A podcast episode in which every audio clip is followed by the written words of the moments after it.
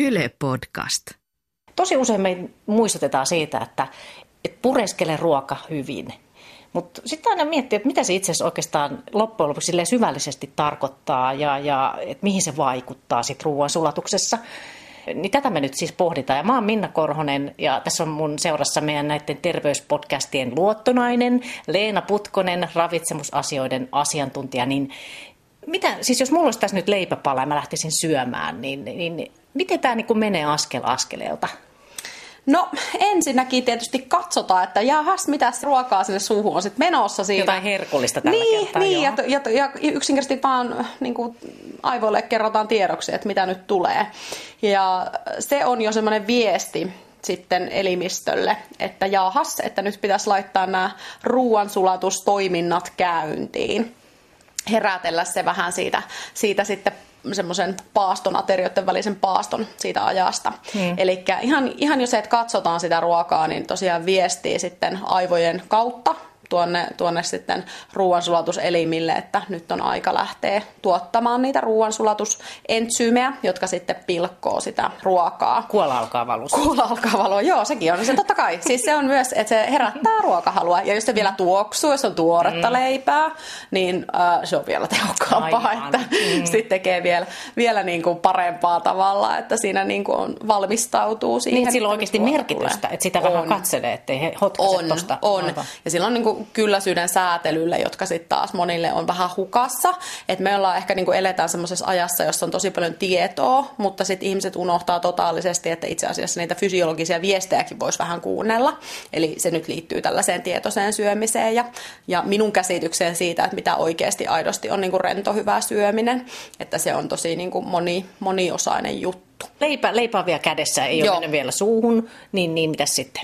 No sitten, no tosiaan se nuuhkaisu siinä, että jes, okei, leipäähän tämä on. Joo. Sitten kun haukataan sitä ja sitä lähdetään pureskelemaan, niin en tiedä muistaako kovin, kovin moni muu, mutta minä olin aika skarppina noilla, noilla tota, tunneilla, oppitunneilla koulussa, ihan peruskoulussa, ja siellä ainakin meillä oli semmoinen, semmoinen harjoitus, jossa pureskeltiin leipäpalaa ja odot niin kauan, seko, se, se, että se sekoittui sylkeen ja pureskeltiin, pureskeltiin, pureskeltiin ja sitten se alkoi vähitellen maistua makeelta.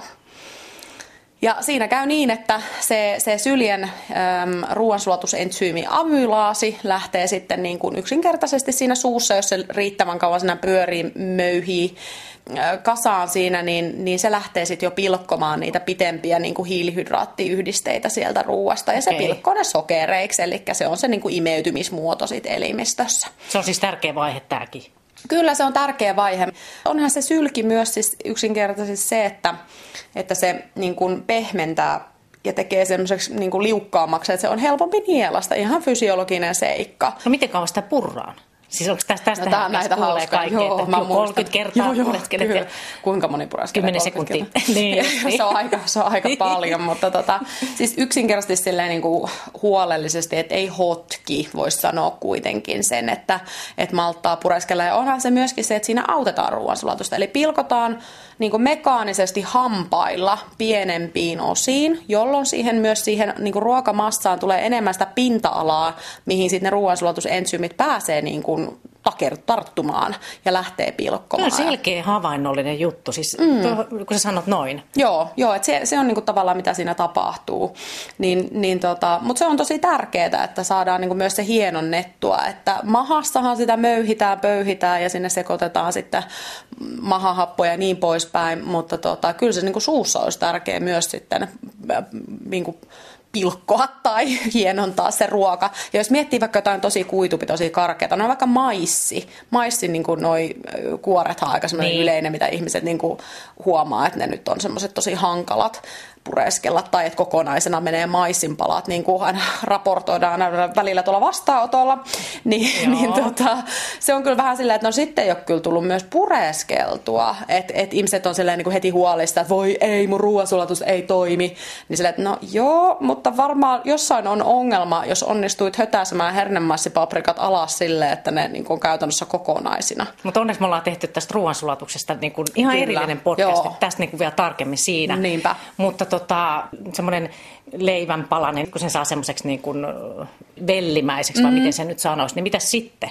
Nielastaan se ja siitä se lähtee ruokatorvea pitkin sitten se ruokasula etenemään sinne mahalaukkuun. Mm-hmm. Ja se taas toisaalta on, niin kuin mikä siinä avittaa, niin on semmoinen niin kuin peristaltiikka, eli tämmöinen aaltoliike, joka kuljettaa sitä ruokaa sinne päin, mihin sen kuuluukin mennä, eli sinne kohti mahalaukkua ja siitä eteenpäin. Niin se on sitten se seuraava vaihe, ja se on ihan tämmöinen refleksin omainen sitten, kun se on riittävän syvällä tuolla nielussa, niin, ja alkaa nielasta, niin sitten se kyllä menee niin kuin kertaheitolla tavallaan se nielasurefleksi loppuun ja tekee tosiaan se aaltoliikkeen, jolla se palasit kuljetetaan, kuljetetaan alaspäin. No mitä jos, jos ei pure, jos hotkii, niin mm. tota, mitä siinä sitten tapahtuu? Uh, no siinä on just se, että jos ne nyt vaan menee karkeampana massana, niin, niin vaan se, että sit sillä on niin myöhemmässä vaiheessa pitää sitä pilkkoa enemmän. Ja voi olla, että sitä imeytymispinta-alaa on silloin vähemmän, koska kyllähän nyt fakta on, että eihän se nyt mahalaukun möyrintä ole samanlainen mekaaninen hienonnus kuin sitten nuo hampaat. Se on kuin myllyn kiveet, kun ne tuossa toisiaan vasten kovat, kovat niin kuin kappaleet hio sitä, niin se Niinpä. on eri, erilainen sitten se hionta. Mutta tota, no joo, siitä muuten eihän nyt varsinainen terveyshaitta sinällä, että jos hotkii, että kyllähän sieltä varmaan suuri osa imeytyy ja näin, mutta semmoiset, joilla on ongelmia sit niiden niin ruoansulatuksen kanssa, niin olisi hyvä kiinnittää tosi, tosi paljon huomioon sit siihen, että tulee... Jos on herkkä niin vatsa tai jotain niin, semmoista. Niin, kyllä, kyllä. Että tota, ei sit myöskään... Ja sitten siinä on se nopeus. Mm-hmm. Eli se, että kylläisyys eh, niin on tavallaan se kylläisyys tunteen niin kun, kehittyminen vie semmoisen parikymmentä minuuttia kuitenkin. Aika pitkään. On, niin, niin sitä just, että sit jos niin kun on ateria edessä ja sen hotasee menemään kymmenes minuutissa, niin sitten monella on vähän se, varsinkin jos on tosi kova nälkä, että tullut vähän liian pitkät ateriavälit tai muuta, niin sitten tulee syötyä vaan yksinkertaisesti santsattua ja kohta vetäänkin niin kaksin käsiin ja sitten tavallaan tulee ähky jossain vaiheessa, sit kun ollaan siinä kohti, että nyt se kylläisyys sieltä oikeasti sit niin ilmentää itseään, niin sitten onkin jo syöty tosi paljon ja voi olla jo huono olo. Ja sekin rasittaa toisaalta ruoansuoltosta, niin. että on liian paljon niin kuin siellä käsiteltävää. Mä itse kokisin ainakin, että ihmiselle tekee tosi hyvää se treenata sitä rauhallista syömistä. Kyllä, nykyään pitää treenata rauhallista syömistä. No Eli mä sanon monesti, että munakello soimaa, että 20 minsaa ja sitä treenaa viikon ajan. Että periaatteessa viikon päästä, kun on treenit aloitettu, niin pitäisi olla lautasella vielä ruokaa. Että tavallaan oppii hidastamaan, että ymmär- hahmottamaan, mitä se 20 minsaa sitten on.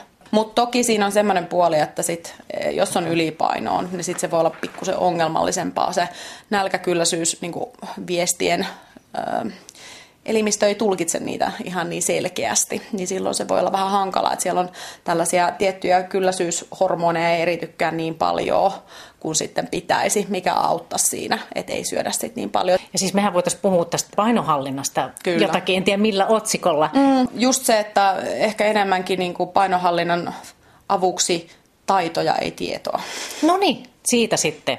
Tuosta me otetaan, mutta et, ei kannata siis tosiaan hotkia. Mä uskon sua kyllä, että et sitä tulee vähän Ei kannata. mutta siis jos nämä naisten tämmöiset terveysasiat kiinnostaa, niin, niin me ollaan tehty Leena Putkosen kanssa tämmöisiä podcasteja just tämmöisistä terveysasioista.